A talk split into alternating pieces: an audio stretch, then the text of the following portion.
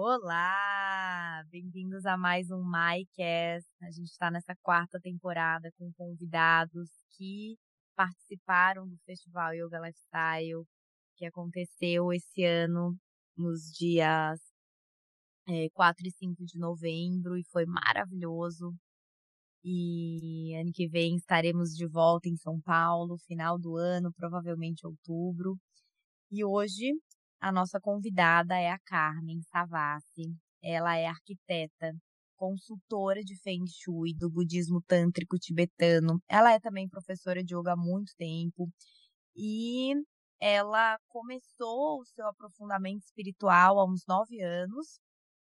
Ela estuda também Vedanta, ela tem pós-graduação em neurociência, psicologia ela tem muita coisa, muito conteúdo para compartilhar aqui com a gente. O talk dela no festival foi um sucesso, bombou, faltou cadeira. Então, bem-vinda, Carmen. Ai, Mai, gratidão pelo convite. Estou animadíssima de falar aqui para esse canal também, de levar esse conhecimento todo, né, para mais gente. Eu tô super animada com esse bate-papo. E o festival foi incrível, né? Foi. Tô vibrando até agora, assim. Foi, foi muito maravilhoso. Sei que quem quem foi já tá pedindo outro, mas eu acho que as pessoas não têm ideia, assim, da dimensão do festival, tudo que ele envolve, tudo que vem do pós-evento também, de a gente ser um festival consciente. Então, é muita coisa. É, mas quem tá pedindo já se programa para ir ano que vem, provavelmente na lua cheia de outubro, é, será a nossa data. Ah, maravilhoso. Já vou travar minha agenda também.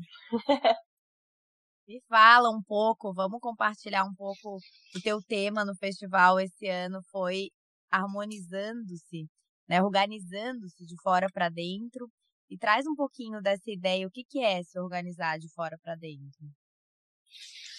Mai, eu como professora de yoga, tem uma frase que inclusive não só eu, né, a maioria dos professores de yoga em um dado momento da prática sempre fala sobre se organizar de dentro para fora, né? Se observar de dentro para fora. E eu sou uma pessoa muito do fora, do visual, né? Eu sou arquiteta, então eu sou muito do conceito da, da estética, do que eu tô vendo, da harmonia do que me, do, do, do que tá em volta de mim, né? E num dado momento eu comecei a perceber quanto, na verdade, eu usava as ferramentas externas para me harmonizar internamente, né? E o quanto é, todo o conhecimento que eu tinha em volta da, da arquitetura eu aplicava no yoga e vice-versa. Por incrível que pareça, Mai, todo mundo olha para mim quando eu falo, né, que eu trabalho com arquitetura e que eu também sou professora de yoga, mas todo mundo olha para mim e fala, mas meio que assim, não faz sentido, né? E eu falo, gente, mas claro que faz sentido o arquiteto, na sua essência, o que, que ele é, né? Ele é um organizador. Então, ele pega espaços e organiza. Então, ele vai colocando, não só quando você vai colocar um prédio, que você coloca a base da estrutura, depois vai subindo as paredes, mas, de fato, você vai organizando como otimizar esse espaço, né? Como distribuir é, de maneira harmônica as coisas no espaço. E um asana nada mais é do que isso, né? A gente distribui o nosso corpo de, de maneira harmônica com fim e um objetivo.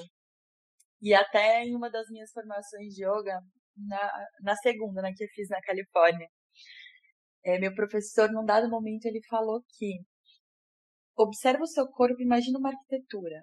Imagina que você está construindo um edifício, vai olhando lá seu asana desde a base dos dedos e subindo e isso mudou completamente para mim minha forma de dar aula e minha prática pessoal. Inclusive, um professor que eu admiro muito, que também estava no festival, que também fala muito sobre a arquitetura do asana, é o Pedro Moreno. Hum. Mas, é, então, quando eu trouxe esse conhecimento, eu consegui unir tudo, começou a fazer toda a diferença para mim em ambas as coisas e come, começou tudo a caminhar junto, né? Porque eu entendi que a gente sempre precisa de métodos de organização. Né? Isso, assim, métodos para a gente organizar nosso pensamento, para a gente se observar, métodos para curar determinado tipo de trauma, métodos para cuidar da nossa casa. E na primeira vez que eu fui compartilhar meus conhecimentos, né, no espaço do festival, fui muito falando de harmonia do ambiente. E nesse segundo momento, né, passaram-se anos, quantas coisas não passaram, né? Veio a pandemia, quantos estudos novos eu não, não tive no meu dia a dia. Então, nesse segundo momento, nesse segundo ano, eu trouxe um pouquinho mais sobre essa questão da organização, especialmente a organização psicológica, né? Uma vez que eu comecei a estudar psicologia, isso começou a influenciar muito na forma como eu observo o ambiente, né? E como, como hoje eu acho que isso faz mais sentido no meu trabalho. Uhum. Então, lá atrás, no primeiro, no primeiro ano, eu falei muito sobre Feng Shui, que eu também amo, sou super fã. Falei muito do Vastu Shastra, falei bastante da questão dos elementos. Esse ano eu também falei bastante da questão dos elementos, que é uma coisa que eu acredito muito. E o Vastu, você já você estuda, né? Ah, eu Quase. sou uma curiosa, mas é, não é tão simples, né? É, é, é avançada, eu acho, assim. Então eu falo, é igual de Ost, eu estudo. Agora falar que eu sei é, é outra história, né? É, eu, exato.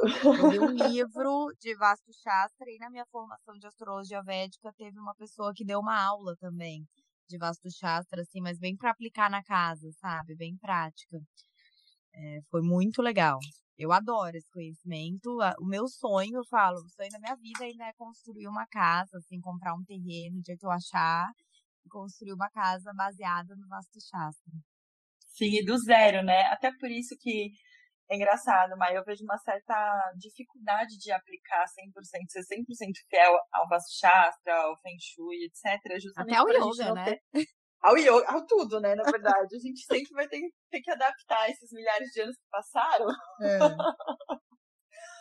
Mas, assim, imagina em São Paulo, né? A gente não consegue pegar um terreno do lado zero, fazer a medição energética.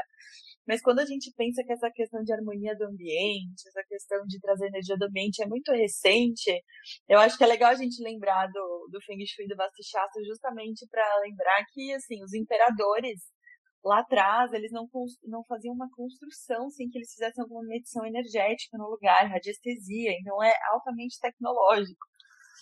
Então é muito legal a gente pensar desse lado também, né? Que essa preocupação ela vinha muito forte lá atrás, como toda tradição, né? Muitas vezes a gente tem que fazer um resgate num dado momento. E ela veio, especialmente pós-pandemia, ela veio muito forte, né? Essa harmonização, essa necessidade das pessoas se encontrarem nos seus próprios ambientes, né? Então, uma vez que você está no seu ambiente, é o seu lugar de ser você, né? é o seu lugar de você falar, bom, cheguei em casa, né? Agora eu posso tirar minhas máscaras, agora eu posso tirar os personagens, posso ser eu, posso, não estou sendo visto, assim. Então é um lugar de segurança, acolhimento. Então, meio que pós-pandemia, as pessoas perceberam muito o quanto seus ambientes, eles não eram esses lugares, né, acolhedores, de certa forma. E hoje, de outra forma, observando essa questão da psicologia um pouco, para além do que está é, dentro e que a gente está buscando no nosso ambiente, eu gosto de observar o que está fora e o que, o que isso reflete internamente, né? Então, num dado momento, eu comecei a perceber que muitas vezes a gente começa a refletir as nossas neuroses do dia a dia no nosso ambiente. Então, imagina só, que você é uma pessoa que gosta de reclamar. Eu tenho um exemplo que eu dei na palestra. Minha mãe. Minha mãe é uma pessoa, ela é criadora de problemas, ela não é criadora de soluções. Sei.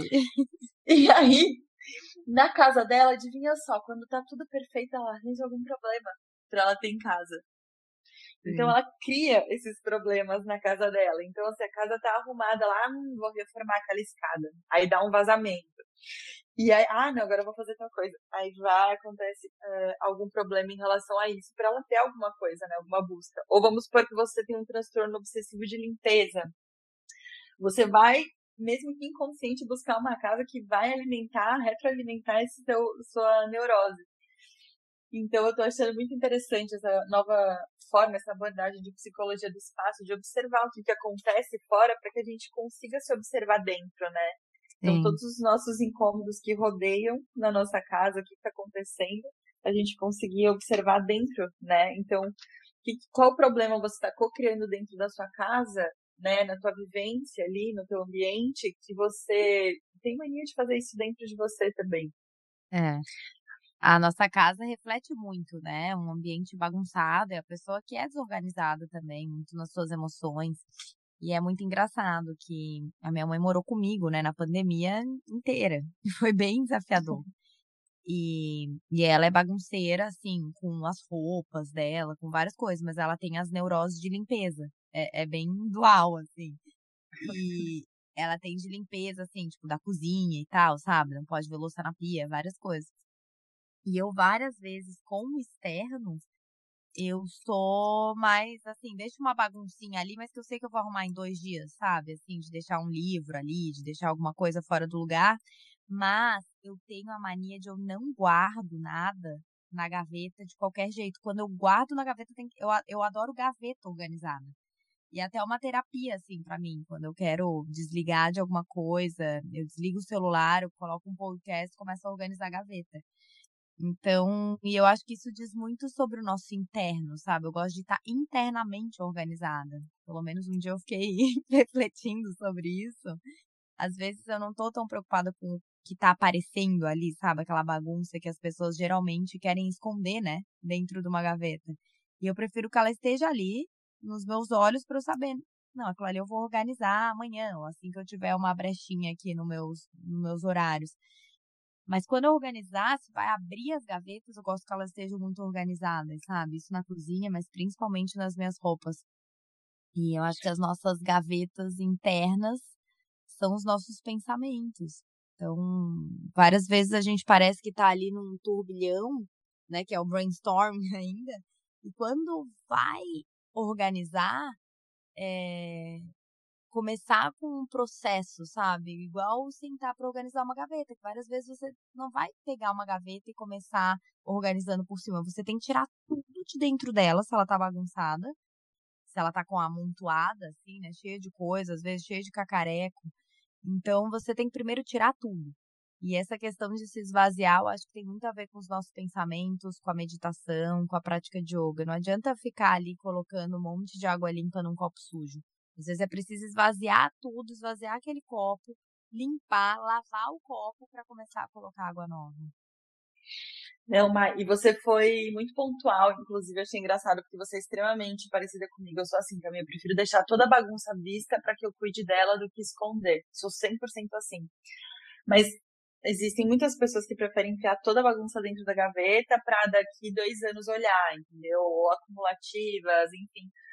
E a análise é exatamente essa que você fez, né? Sobre, sobre a forma como a gente se comporta, né? Por que, que às vezes a gente está se importando com o que o outro vai falar, ao invés de deixar exposto para que a gente mesmo cuide?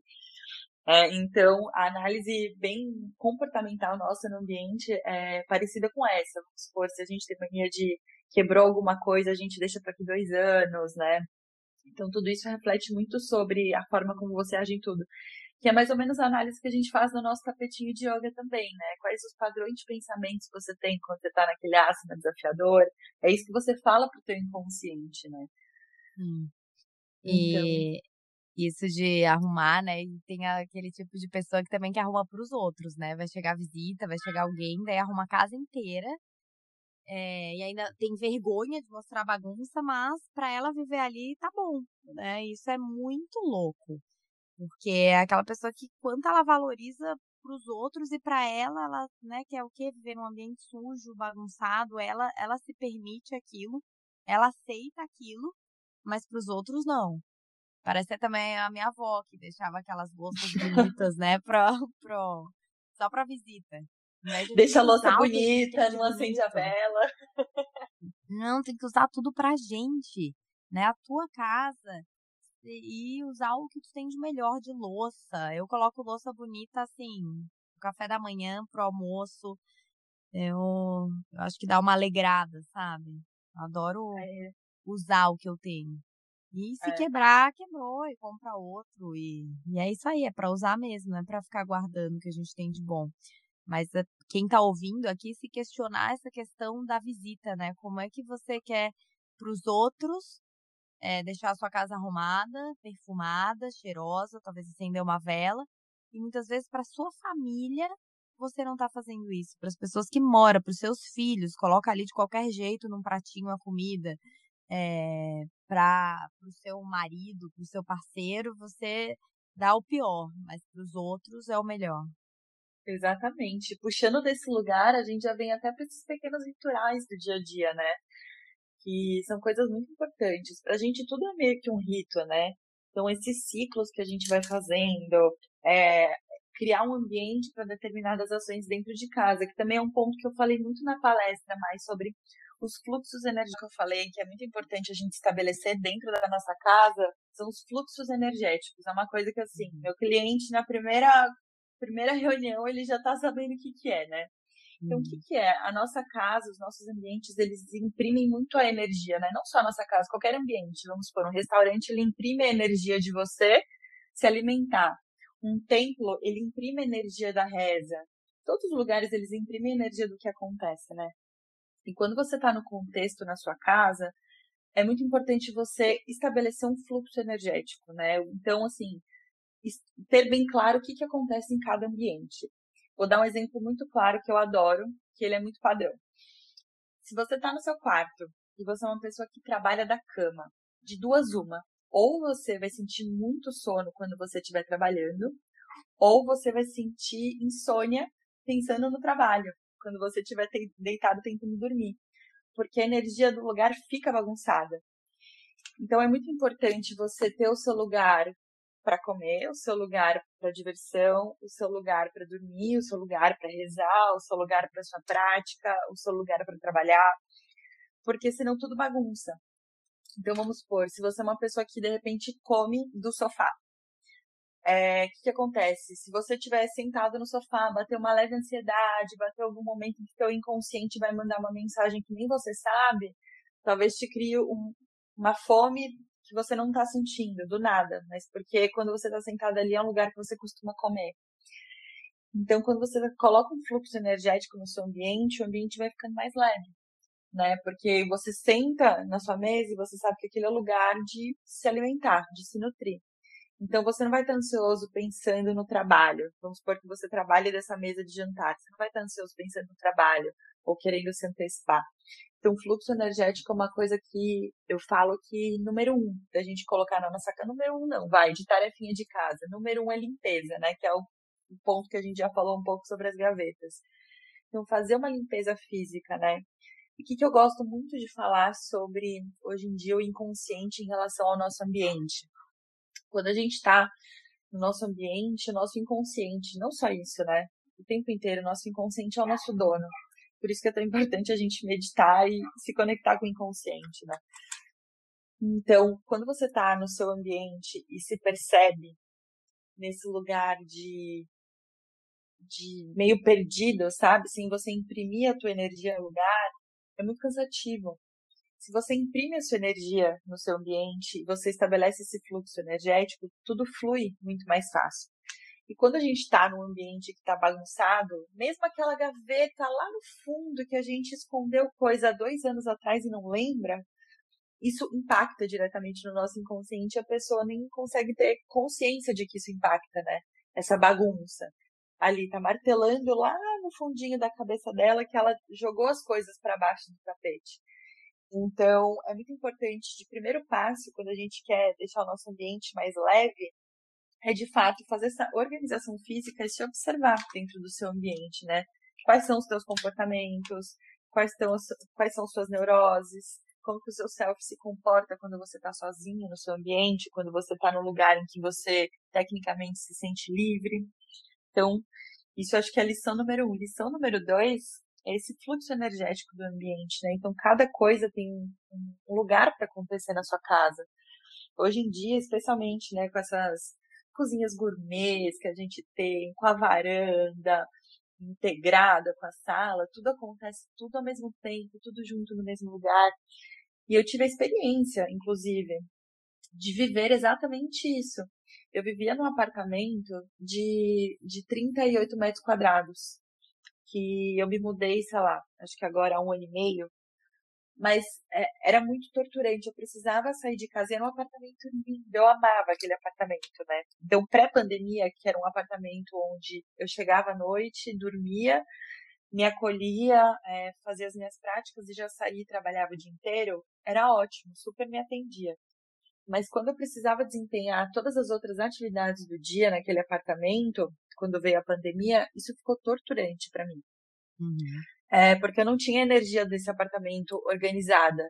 Então, eu precisava organizar a minha rotina precisava trabalhar, precisava cozinhar, precisava me alimentar e tudo acontecia tudo junto no mesmo ambiente, assim, me dava um cansaço que eu nem sabia de onde tirar esse cansaço. E é até engraçado, porque uh, uma pessoa veio me procurar depois da palestra, inclusive para falar isso, que mora num apartamento de 30 e poucos metros quadrados e sente exatamente isso, uma exaustão dentro de casa. Nada aconteceu, é, não tem bad vibes. Às vezes a gente acha que, ai, nossa, tem olho gordo aqui, entendeu? E a gente tem tantos passos antes para se fazer antes do olho gordo, né? Então, organizar a sua própria energia dentro do seu ambiente. Quem é, é você ali dentro do seu ambiente, né? O que, que, o que, que precisa acontecer lá dentro e onde vai acontecer cada coisa.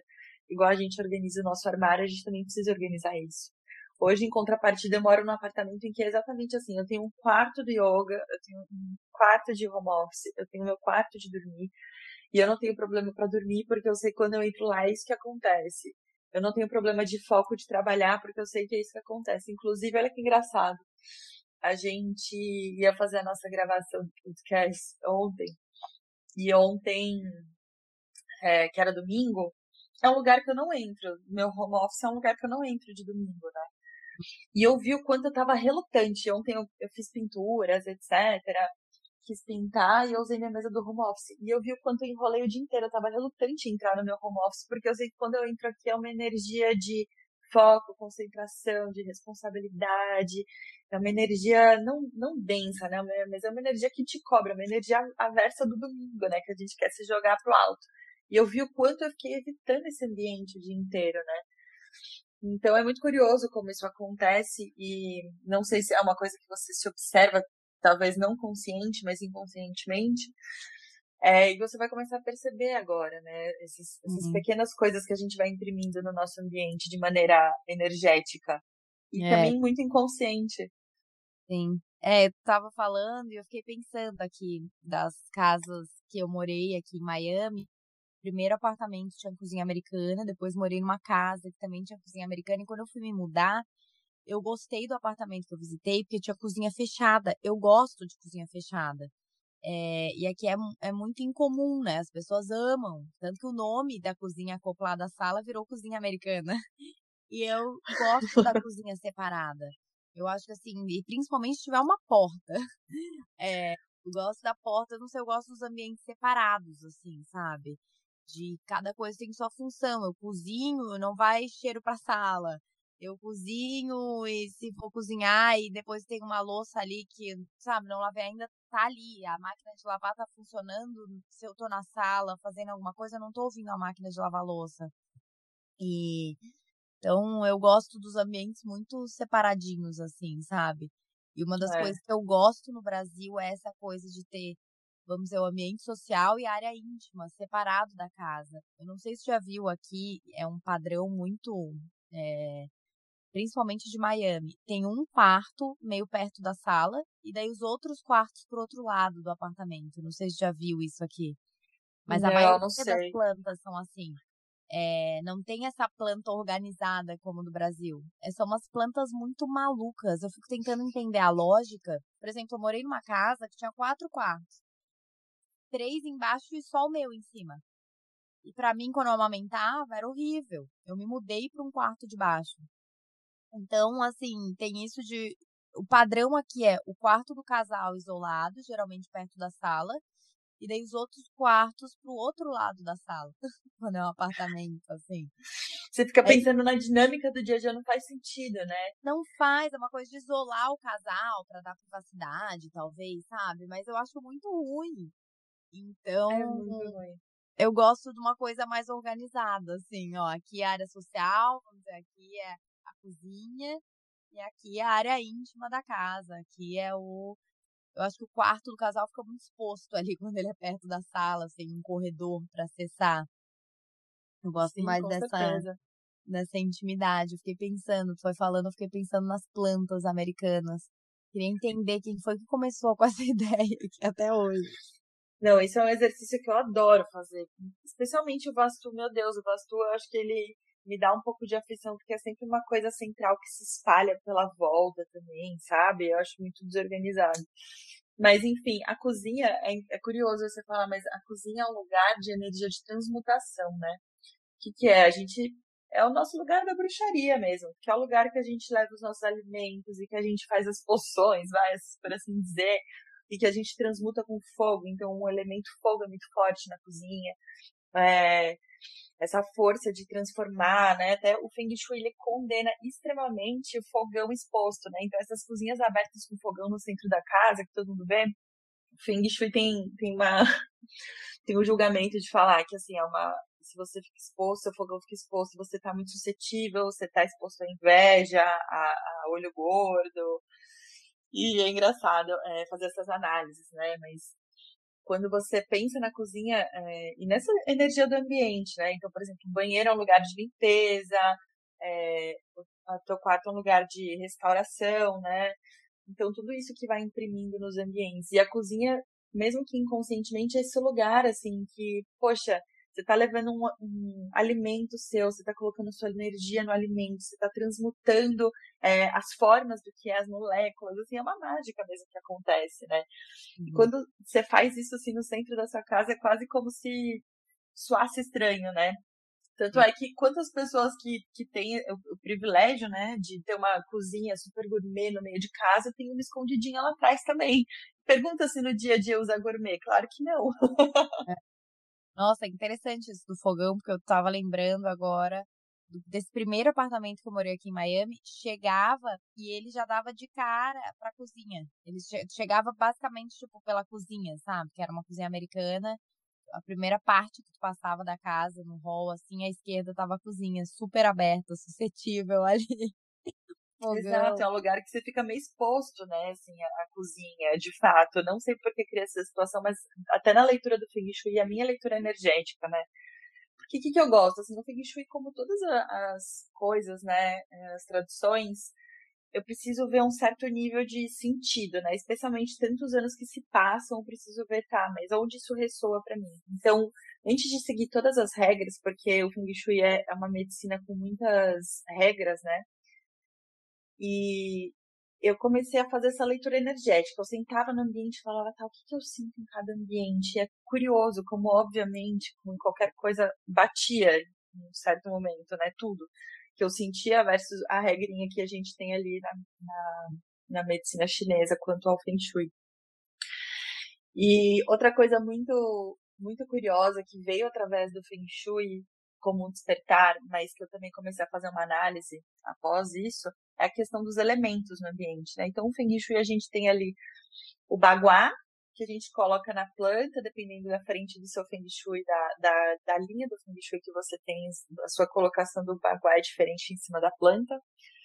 Mas, de qualquer maneira, sempre tem um elemento que vai regendo cada uma da, da, das linhas do baguá. Então, por exemplo, ah, aqui é o elemento fogo, aqui é o elemento tal, aí para você potencializar a sua profissão, você tem que colocar mais elemento fogo. E aí, mais uma vez, antes de cair nessas regrinhas, né, que na verdade são regrinhas muito ritualísticas, aí depois a gente pode falar um pouquinho desses rituais, mas antes de cair nessas regrinhas ritualísticas, eu comecei a fazer o quê? Ter uma percepção dos elementos dentro do ambiente, né? Então, eu comecei a perceber o que, que, que, os nossos ancestrais tinham numa casa e o que, que a gente tem. E os nossos ancestrais, eles têm uma coisa que é uma busca muito nossa o tempo inteiro, que é essa busca da conexão, né? É, Para os nossos ancestrais, eles estavam o tempo inteiro conectados com as energias sutis.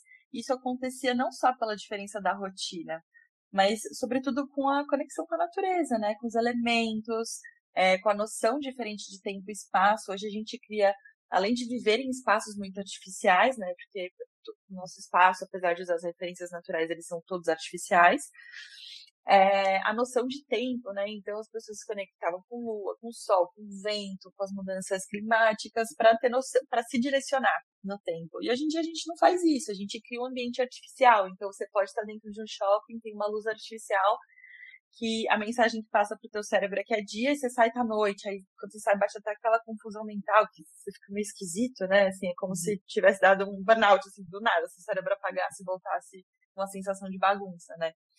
Então, a nossa rotina, nosso lifestyle, a sociedade moderna, ela proporciona o tempo inteiro uma desconexão. Uma desconexão do que a gente é, da natureza, Isso aconteceu lá atrás, desde a da agricultura, quando a gente começou a ver a nossa a, a, natureza como uma coisa a ser dominada, a gente começou a já meio que se desconectar e já, daí já começou a busca pela conexão de novo, com uhum. todas as ferramentas que a gente conhece. Então, é, dentro desses ambientes artificiais, a gente acorda, pega o celular, a gente não pisa no chão, a gente não descarrega e recarrega nossas energias, né? É, os átomos mesmo. Então, a gente não dá o tempo do nosso corpo despertar através de uma da, da, energia solar, a gente já vai começar a impactar o nosso cérebro com luz artificial, com tensão, com, enfim. É, e tudo que a gente já conhece até mesmo pelo yoga, né? Dos crias, tanto que a gente busca desintoxicar o nosso corpo, desintoxicar e limpar a nossa pineal, para a gente se sentir mais conectado. Então, o ambiente que a gente vive também propõe muito essa desconexão, né? E quando eu comecei a olhar para os elementos do Feng Shui e perceber o que, que faltava no ambiente, eu comecei a sentir que faltava o equilíbrio dos elementos dentro do nosso ambiente, né? Então, vamos lá, quando você tem um ambiente inteiro de pedra, aqueles, sei lá, um hall inteiro de granito, aquela coisa maravilhosa, chique que a gente tem em umas casas muito ricas e etc que, que acontece com aquele ambiente lindo, inteiro de granito? Ninguém consegue ficar naquele ambiente. É um ambiente frio, é um ambiente que não te acolhe, é um ambiente que você sente, você sente um arrepio, aí parece que o sol não esquenta. Eu comecei a ver o quanto a gente precisa, de fato, proporcionar um certo equilíbrio de tudo que tem no ambiente. Então a gente precisa ter um pouquinho do elemento água, um pouquinho do elemento fogo, um pouquinho do ar, um pouquinho da madeira, um pouquinho de tudo para a gente se sentir pertencente, que seria o ambiente natural da natureza. Quando a gente chega na floresta, a gente não fala, hum, aqui tá faltando alguma coisa. Hum, ah, mas aqui, olha, você simplesmente se sente pertencente àquilo, você sente aquela conexão, né? Quantos retiros a gente não fica buscando para ter cinco minutos de, de, de, uma conexão full né, no, no ambiente? E por que não a gente não, não proporciona isso dentro da nossa casa também, né? Quanto uhum. a gente precisa, de fato, trazer um pouquinho de planta, um pouquinho de tecidos naturais, desse contato com, com o que faz a gente se sentir pertencente nesse lugar. Então, a gente quer buscar yoga, a gente quer viajar, retiro, entrar em contato com a natureza, abraçar a árvore. A gente quer muita coisa, mas como que a gente vai na nossa rotina implementar essa conexão, né? Porque é muito fácil a gente ter essa conexão quando a gente está lá no meio do mato, mas quando volta para a rotina. Então, você ter um pouquinho desse equilíbrio no seu ambiente, ele proporciona muito essa sensação de tô em casa, tô conectado, é, o que é muito gostoso. E, obviamente, isso é uma coisa que vai um pouco do pessoal, né? Não dá para falar de maneira genérica, mas, por exemplo, é, existe também, óbvio, que uma predominância de algum elemento, né, que você tem no corpo. Isso a gente vê astrologia, na medicina Veda, a gente vê em tudo, né? Então, a gente, vamos supor, eu sou uma pessoa muito fogo. Sendo uma pessoa muito fogo, eu não sou uma pessoa que precisa de predominância de fogo no ambiente, porque isso talvez me potencialize no, no pita, me deixe mais estressada, me deixe mais, sabe? Então, eu não sou uma pessoa que pode usar elementos muito vermelhos, coisas muito quentes. É, eu preciso equilibrar o que, tem, o, o que eu tenho de falta. Uhum. No Feng Shui, a gente tem uma estrela que é uma estrela que faz esse equilíbrio dos ambientes. E nesse caso do fogo, por exemplo, que até o, o exemplo que eu dei na, na palestra, o fogo, ele, ele precisa do metal. Dentro da, óbvio, isso seguindo a linha do Feng Shui. Então, eu sou uma pessoa que tá o tempo inteiro vestida de metais. Isso no meu Feng Shui pessoal já. Então, você olha pra minha mão, eu tô com anel em todos os dedos. Estou com cinco brincos diferentes. E não é só uma questão estética, né? É uma questão, para mim, de equilíbrio energético quando a gente pensa nos ambientes, usando a linha do Feng Shui, a gente faz muito esse equilíbrio também dos ambientes, né? Falando, óbvio, de uma maneira genérica, porque o Feng Shui ele é muito, muito focado, assim, sabe? Vamos por, ah, agora eu quero sucesso, então você vai fazer determinada bruxaria ritualística focada naquilo, né, para intencionar. Mas eu acho que o interessante da gente conversar hoje é a gente trazer esse despertar das pessoas, né, do quanto o ambiente que, que rodeia a gente é importante, né, o quanto é, é preciso a gente se observar dentro dos nossos comportamentos do nosso ambiente, o que, que a gente pode potencializar no, no nosso ambiente para amenizar essas neuroses que a gente tem, né. Então, se você é uma pessoa que é, sei lá, o tempo inteiro busca estar atrasado porque determinado tipo de atraso é uma fuga que você tem no seu inconsciente, vai, vamos supor. É, a, ao invés de você ficar ali se culpando ou meditando, do tipo, ai, eu sou uma pessoa muito atrasada, tô sempre atrasado, isso veio lá da minha mãe, porque, sabe, isso não vai promover nenhuma mudança efetiva, mas se você colocar um cabide todo dia antes de dormir, se organizar na sua rotina de deixar a sua roupa pendurada no cabide, porque você sabe que é uma coisa que você vai gastar energia no dia seguinte, é uma coisa que você vai se atrasar fazendo, já organize isso um dia antes, sabe? Uhum.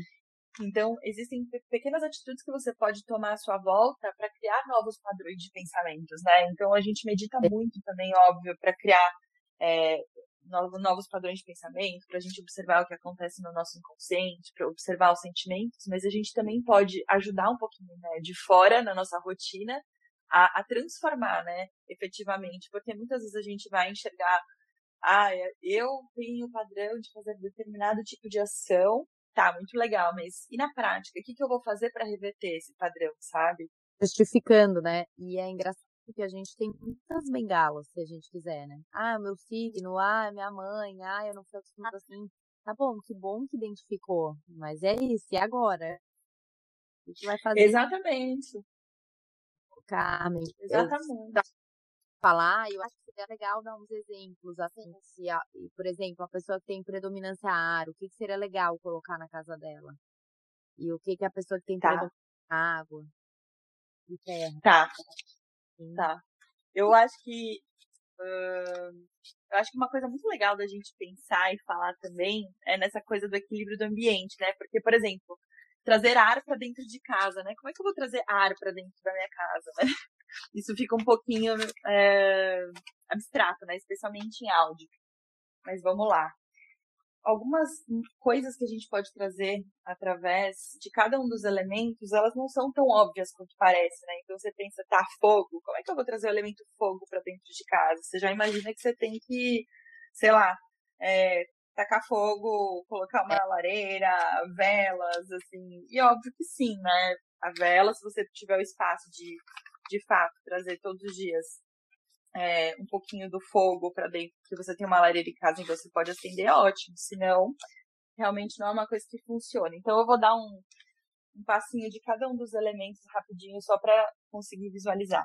E mais uma vez, tá? Eu vou seguir os elementos que a gente tem no Feng Shui, mas que eles basicamente, enfim, são, são todos elementos. A gente tem madeira e metal no Feng Shui a mais, tá? Então, por exemplo, quando a gente vai pensar no fogo, é, o que, que pode ser amenizado com o fogo é o metal. No metal, o que, que pode ser amenizado? É a madeira. Na madeira, o que, que pode ser amenizado? É a terra. A terra pode ser amenizada com a água e a água com o fogo. Então, é, pensando um pouquinho no equilíbrio, de maneira genérica, tá?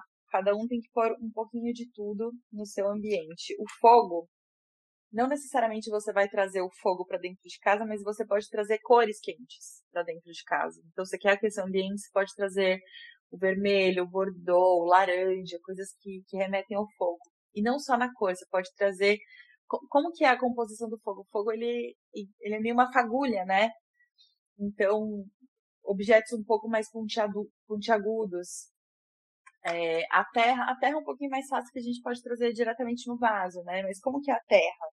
O que a gente pode trazer do, do elemento terra além dos vasos? A gente pode trazer as cores do elemento terra, a gente pode trazer é, tudo que é confortável, no sentido de, aquele, sabe aquele sofá que te engole, por exemplo? Então aquele sofá que te engole, ele é terra, porque ele é aquela coisa assim que te acoberta. O metal, o metal, o metal no ambiente é mais fácil, né? Mas tudo que é mais pontiagudo e tudo que, que deriva de fato do metal, né? A água. A água, que também acho que é uma coisa mais desafiadora, né? Porque nem todo lugar a gente vai conseguir colocar uma fonte de água, um aquário, né? Esteticamente a gente nem gosta muito de aquário em casa. Então a água, uma coisa que eu gosto de trazer bastante do elemento água em casa, por exemplo, é um espelho. Então o espelho ele traz bastante o elemento água para dentro de casa. O ar é um movimento. Como que a gente vai trazer o ar, né? O ar a gente não, não enxerga. Então, trazer coisas que se movimentam com o ar, sabe? Uhum. Então, coisas que a gente pendura e bate o vento e, e, e anda, sabe? Bandeirinhas. É, parece muito, muito casa hippie, mas não é, tá? Então, coisas que tem mais um elemento, por exemplo, tem umas umas luminárias que eu adoro, que elas são de papel e elas são bem leves. Aí quando bate o vento, elas fazem até um leve barulhinho. Uhum. Então, sinos, coisas que trazem essa coisa do tem um movimento aqui, sabe? Aquela coisa que bate um vento e vem uma energia do nada. Uhum. É, a madeira, madeira é óbvio, com o elemento madeira. E sempre buscando coisas naturais, né? Então, por exemplo, metal, ao invés de você comprar uma coisa que é, imita o metal e é pintado, algo de fato que seja de metal. A madeira, ao invés de trazer alguma coisa que é pintado com um tom de madeira, você trazer a madeira, que é essa questão energética da coisa mesmo que vai fazer com que o seu ambiente seja naturalmente harmônico. Maravilhoso. Tô aqui refletindo porque aqui em Miami também, acho que por causa do calor, tem muito, muito, tudo, todos os pisos frios, assim, né? E eu me mudei agora para uma casa que é madeira nos quartos.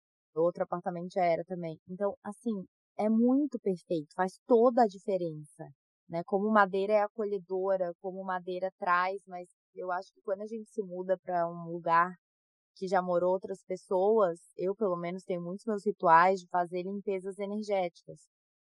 E acho que isso é muito mais necessário quando é piso de madeira porque a madeira ela absorve energia. E a pedra, hum. a pedra ela tem um movimento dela ali, né? A pedra é como cristal assim, pedra eles se eles se renovam, eles não guardam tanta energia. Então, eu percebo que quando você muda para uma casa, talvez que já tinha muita madeira, ficam muitas emoções, os pensamentos, formas pensamentos das pessoas que moraram ali, requer, apesar de ser muito mais aconchegante, mas requer uma limpeza energética maior também para tu colocar a tua energia, porque a madeira ela ela pega né, energia, ela segura. Sim, é. é muito curioso você falar isso, porque tecnicamente a minha minha mestra quando a gente quando eu fiz a, a minha formação com ela, é, eu também faço radiestesia, né? Então, dentro da consultoria de Feng Shui, eu também faço radiestesia, focada no ambiente. Quando meu... Tá tudo Oi, pode. Quando, quando finalizar aqui o podcast, tá tudo isso. Dá pra fazer a distância? Pior que dá. Radiestesia dá super pra fazer. Vou fazer radiestesia da minha casa, quero fazer, é fácil, vou fazer tudo. Não, a radiestesia é muito engraçada. Quando eu tiro o pêndulo do bolso, eu falo, nossa, agora vem a bruxa. Eu tenho uma história melhor que a outra, porque assim, no, num dado momento, assim, você confia tanto no, no pêndulo e na radiestesia que eu falo assim pro cliente, olha, eu, eu sei que é isso que vai dar. Olha aqui. Teve uma consultoria que eu fiz que tinha o espírito de uma senhora na casa, né? E era muito claro. Eu tive essa conversa com a cliente toda antes. Eu falei, bom, vou fazer radiestesia, mas eu já sei que vai dar. É, que vai ter um espírito na casa e que a cura vai ser um, a, a medicina do arroz. Aí eu já coloquei assim, deu na hora, espírito, meu pêndulo rodando. Aí já foi direto medicina do arroz, que é a cerimônia do arroz, que é super complexa de fazer, tipo o exorcismo da casa, assim, no Feng Shui. Ah. E, assim, eu, eu, na hora eu tava nervosíssima, porque foi uma consultoria tensa, mas eu falei, gente, é impressionante, não tem uma vez que o pêndulo erra, assim, tipo, não, não, não existe, é uma, é uma, uma ciência exata, a, a ciência do pêndulo e da energia. Pura, tá falando isso de pêndulo agora, antes, assim, tipo, meia hora antes da nossa conversa, eu achei um pêndulo meu numa gaveta, e meu filho foi brincar, girar, deixou cair no chão e quebrou. Meia hora atrás quebrou o meu pêndulo. De cristal de cristal? Bom, ah, era isso que eu ia falar até. Minha mestra, quando a gente começou a fazer radiestesia, ela sempre sugeriu que o pêndulo fosse de madeira, porque ela falava que a madeira absorvia menos. Eu falava, gente, eu não sinto que a madeira, eu sinto que a madeira ela é tão viva, ela tem tanta vida nela que para mim absorve mais, né? E foi um dos questionamentos que eu levei para ela, ela assim meio que falou a regra, não, a regra é a madeira não absorve. Mas eu sinto que a madeira absorve, como você falou. Eu sinto que a madeira é mais viva. Sim. É, eu vejo isso com japamala também, quando usa algum japamala, né? Madeira, é, semente.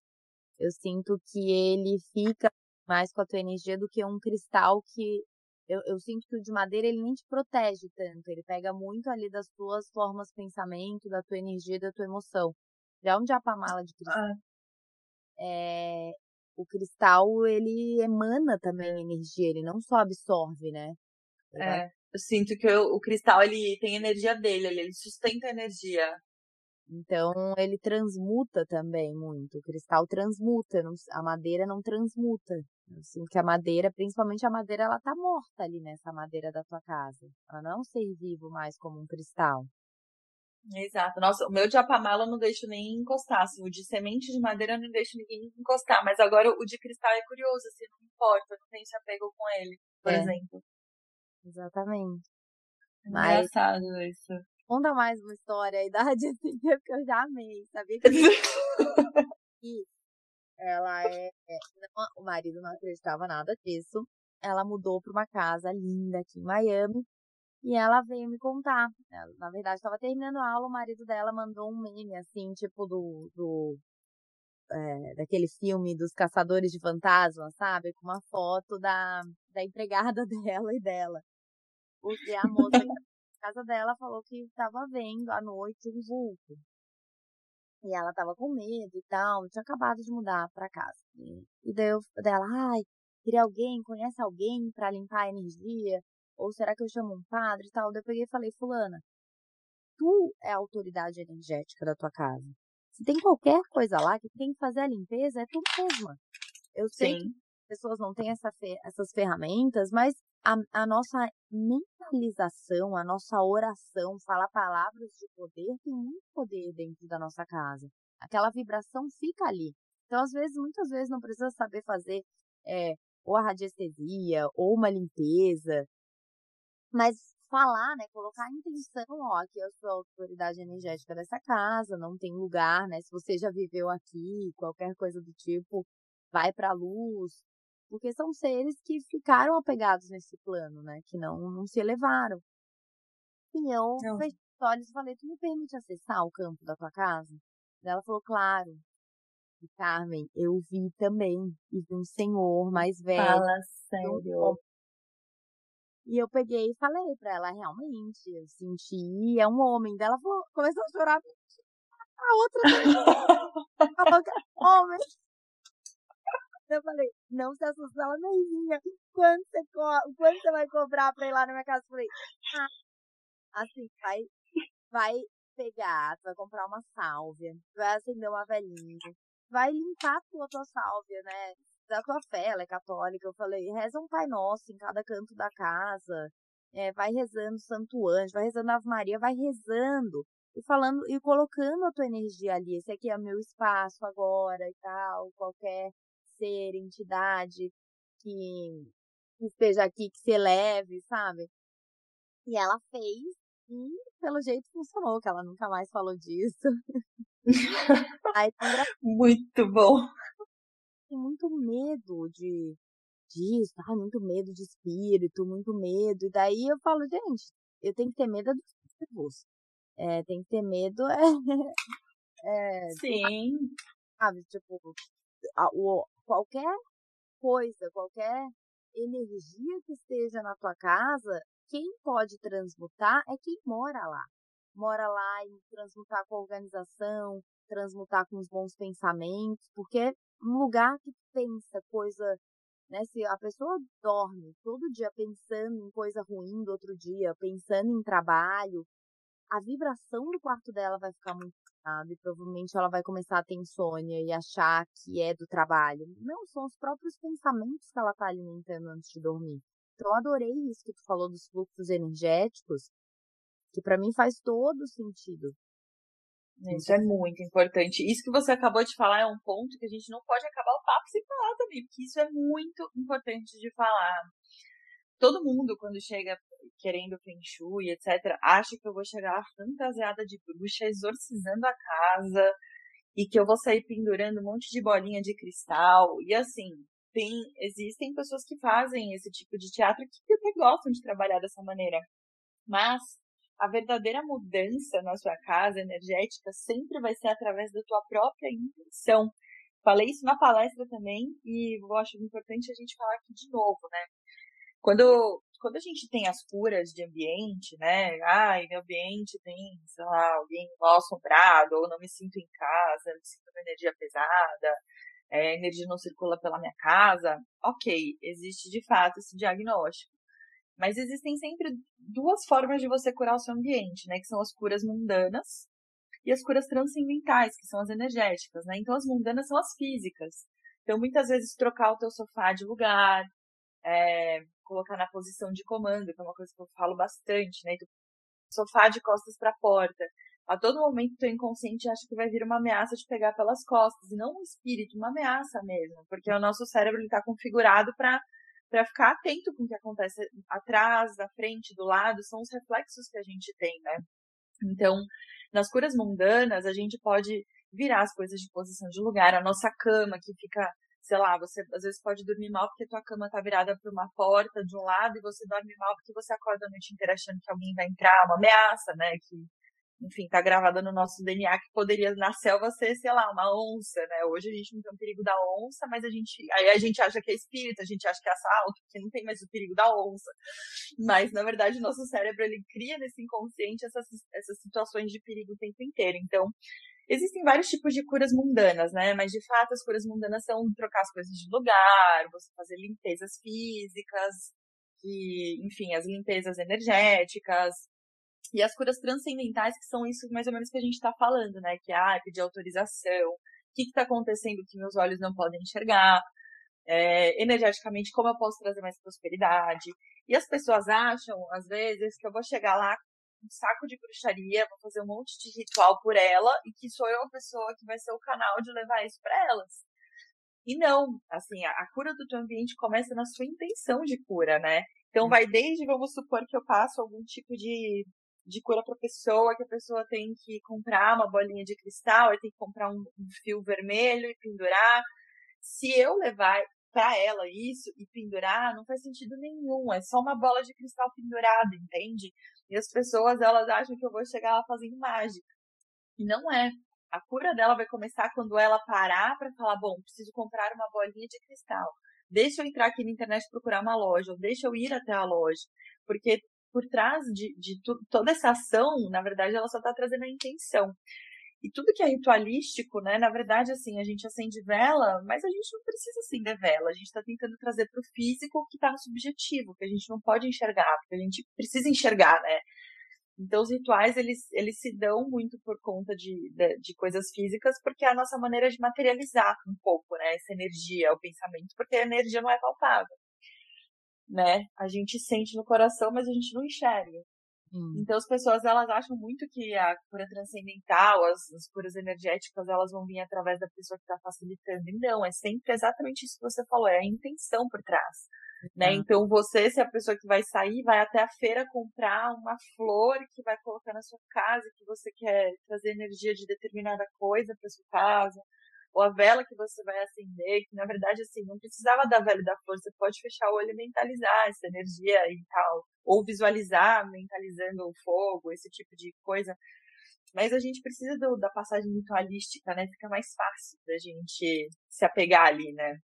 Até um ritual que eu faço, assim, para ter essa troca é ritual dos envelopes vermelhos, né? Então eu não passo as curas para as pessoas antes da gente ter uma troca energética, senão também sou eu demandando muita energia. Então a pessoa me dá os envelopes vermelhos, eu faço os rezos, que na verdade são é o mantra Om Padme Hum, por determinado X de dia, e eu passei a reza para a pessoa. Então, assim, tudo é uma troca o tempo inteiro, né? Como é que é o envelope assim, vermelho? O envelope vermelho. É um, é um rito, né? Então, vamos supor, eu, tô, eu carrego dentro de mim, é, dentro de tudo que eu estudei, uh, os conhecimentos ancestrais do Feng Shui, né? que vieram de mestres, que vieram de pessoas, e eu tô passando ali para a pessoa. Então, o ritual do envelope vermelho é um compromisso que eu tenho com a pessoa. Então, a pessoa, ela sempre, antes da, da, da consultoria, ela vai me dar é, nove envelopes vermelhos com uma quantia financeira dentro, que assim, tanto faz, a quantia pode ser 50 centavos e pode ser 100 reais, o quanto ela quiser colocar de intenção na prosperidade, o quanto ela puder. E aí, todos os dias eu vou dormir com esse envelope embaixo do, do meu travesseiro e vou fazer o, o mantra Om Mani Padme Hum nove vezes por nove dias. Então, é, é, essa passagem é uma troca também. Então, eu ali tô, tô dando as curas do Feng Shui e a pessoa tá me dando uma energia dela, entendeu? Sim. É, não é o meu pagamento, inclusive. Inclusive, é um dinheiro que eu sempre direciono para algum tipo de, de caridade, sei lá, doar, qualquer que seja o valor para alguma coisa, alguém que esteja precisando. E é, é, é, tudo nesse sistema de, de, troca, né? A forma como o universo é circular, né? Você tá dando, você tem que receber. Se você dá, você recebe, né? A forma como tudo circula. E a cura energética, ela também funciona muito assim, né? Eu tô dando a cura ali, mas a pessoa também precisa colocar a intenção dela, né? Não é a, a, me dando o dinheiro dela que ela vai conseguir trazer a cura, né? Colocando a energia dela naquilo, na casa, no ambiente. Então, acho que é até uma coisa engraçada que que é um dos motivos que eu não foco tanto assim, ah, agora, sei lá, financeiramente eu ganho meu, minha vida fazendo é, consultorias de Feng Shui. Eu deixo muito a pessoa que precisa me buscar. Porque a, a intenção da, da busca da pessoa já faz, entendeu? Eu nem faço propaganda, é uma coisa que eu mal faço propaganda né? Então, assim, a pessoa ela tem que estar muito aberta para fazer uma consultoria de Feng Shui. Diferentemente de uma consultoria energética que eu faço de equilíbrio dos, dos ambientes, que, sei lá, eu vou colocar um pouquinho dos elementos, vou direcionar a pessoa a colocar um pouquinho dos, de todos os elementos na casa dela. Uhum. É, é, é, bem diferente, assim. Ainda, apesar de eu usar muito a psicologia do ambiente, uma vez que, depois de um tempo, eu percebi que a coisa mais importante para mim no meu projeto era o meu cliente, não a cadeira bonita que eu queria colocar lá, é, tudo isso se transformou muito. Então, quando eu tenho um cliente, eu vou direcionar ele no psicológico dele, no energético em relação ao equilíbrio dos elementos, mas eu não vou fazer uma consultoria de Feng Shui em todo o meu cliente, por exemplo. Porque ah, a consultoria de Feng Shui, tô... ela demanda uma coisa energética. Eu tô amando o papo, mas a gente vai ter que encerrar pelo tempo. Ah, aquela. Pode falar, sabe o que eu tenho percebido? Essa questão de casas muito iguais, né? Sem identidade. Casa que foi feito com arquiteto. Eu, eu ia muito em casas, né? Hoje em dia eu evito muito. Eu tento dar aula ou na varanda, ou a pessoa vir até mim. Porque eu acho que é quase. Eu me sinto às vezes invadida, sabe? Entrar em determinados espaços. Eu faço todas as minhas mandinhas, fecho os chakras, zipo, faço tudo. E mesmo assim, se eu dou muitas aulas em ambientes que eu chego, né, não é a pessoa vindo no meu campo energético, é bem diferente. E eu vejo muitas casas muito iguais, eu já sei que é o mesmo arquiteto, sabe? E Sim. acho que perde muita personalidade. E além disso, uma das coisinhas que estava aqui pra gente falar era essa questão do minimalismo que eu adoro. Eu tenho uma pasta assim de várias referências de, de design de branco, esses tons terrosos, essa coisa bem minimalista, sabe? Sim. Por outro lado, é, as coisas estão ficando menos coloridas, tu não acha? O mundo tá Super. tá colorido. Super, as pessoas estão meio que no genérico, né? Sim. Então, assim, eu acho lindo. Tenho muita pasta de referência. E o meu sofá tá zoado, eu sempre procuro sofá, mas eu já eu sempre desisto, porque ou naquela semana o Lui pinta de canetinha alguma coisa, ou o gato. eu falei, não, quando o Lui tiver cinco anos, ele vai fazer quatro ainda, eu vou comprar o sofá que eu quero. que tá ali. Então. Mas eu. E daí eu vejo, né? O que, que eu quero escolher, assim, e eu sempre vou para essa referência, assim, muito do branco, muito do dessa linha assim mais mais mais minimalista mesmo. Queria achar Sim. outra palavra, mas é isso. É que eu, eu não sei se é sueca, norueguesa. É, é nórdico. Nórdico. Ficou bem alta. A palavra que eu queria. Eu gosto, mas eu acho frio e eu acho que o mundo tá precisando de cor, tá tudo ficando muito begezinho. Sim, super, concordo. Concordo. Um trabalho que, inclusive, eu tenho feito muito é, são as pessoas que mudam para apartamentos padrões, elas falam, ai, traz a minha personalidade. Então, assim, falando bem, bem sinceramente, mas tipo, a forma como o mercado funciona na arquitetura, ele é muito pautado em tendências também, né? Por mais que a gente vá para esse lugar das tendências, do, do minimalismo, ele ainda assim é pautado em tendências. Então, uma hora vai estar o painel de madeira determinado na moda, uma hora a pedra tal na moda. Por quê? É quase como que o mercado de moda, né? Tem que circular, né? Então, imagina se alguém fizesse uma casa e não, não mudasse ela depois, entendeu? O mercado ia cair. Então, eles criam muito essa coisa de demanda de circular, né? Então, sabe aquele azulejo lindo que você colocou, colorido, daqui três anos você vai querer trocar porque você não aguenta mais olhar para ele, ou a textura determinada, porque todo mundo colocou e já te enjoou. Então o mercado ele implementa super isso inconscientemente, especialmente nessas grandes feiras, né? Que ditam muitas tendências de moda, as tendências que vão ser moda, né? No, no mercado de design, arquitetura, etc.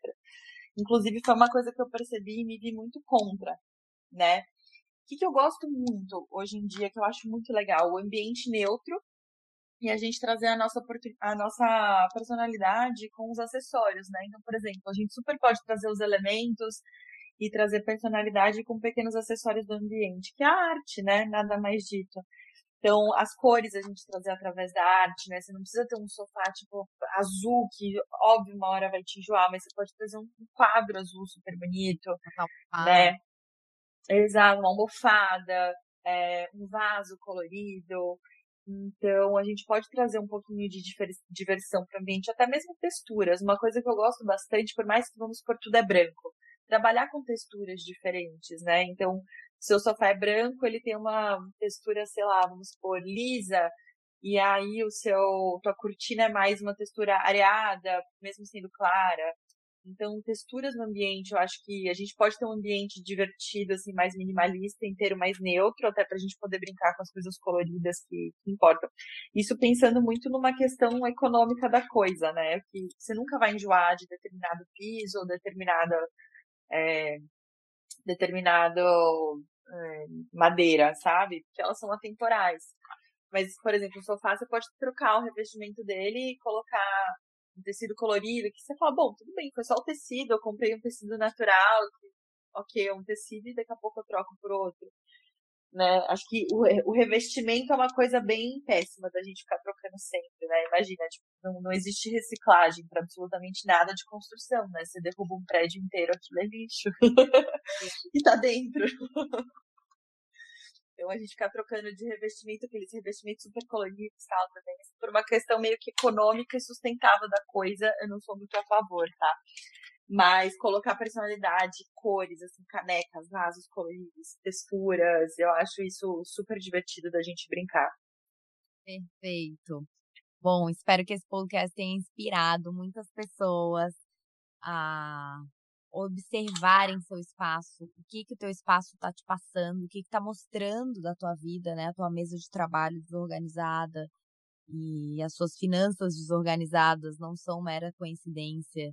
É, a tua disciplina, né? Quanto tempo tu deixa uma bagunça ali, é, tantas coisas para observarem antes de querer e colocar, não, porque quando eu tiver a casa linda, ah, porque quando um arquiteto né, decorar quando, quando, a gente acredita muito, a gente gosta de se iludir, né, e lembra, tu é a autoridade energética da tua casa, antes de passar o palo santo, faz o básico, organiza, organiza as gavetas, organiza a forma que tu vê, não deixa coisa que não gosta ali, né, aparecendo, acho que isso é uma regra muito clássica, não tenha coisa que você não gosta na sua casa, coisas que te tragam alguma memória de dor, é, observa o teu ambiente porque você mora ali. Exatamente. Exatamente isso. Observar tudo que aquele ambiente comunica para você. Sim. Bom, obrigada, Carmen. Acho que teve muitos ensinamentos. Logo mais a gente grava outro. Ai, gratidão. Por mim, assim, tem um toda semana. Se depender de conteúdo e de coisa, assim, sou suspeitíssima para falar desse assunto. Sim, muito reflexiva, assim. Fiquei tendo vários insights. Temos que gravar outro. Amei, amei. Ah, que bom. Amei o convite, uma gratidão pelo espaço. Para mim, assim, imagina, meu trabalho focal, eu sei quanto muitas pessoas e como o mercado não se importa com isso. Então, toda vez que alguém dá atenção para esse assunto e traz isso para uma roda, eu, eu, sei o quanto muda a vida das pessoas de fato, esse, esse despertar e essa nova ferramenta dentro de todas as outras que a gente tem, né? Para organizar pensamentos, emoções, Maravilhoso. Bom, sigam a Carmen no Instagram, sigam todo esse conteúdo. Tinha que postar mais coisa por lá, Carmen, imagina. Eu levo essa bronca frequentemente, vou postar mais. Um beijo. Um beijo, obrigada.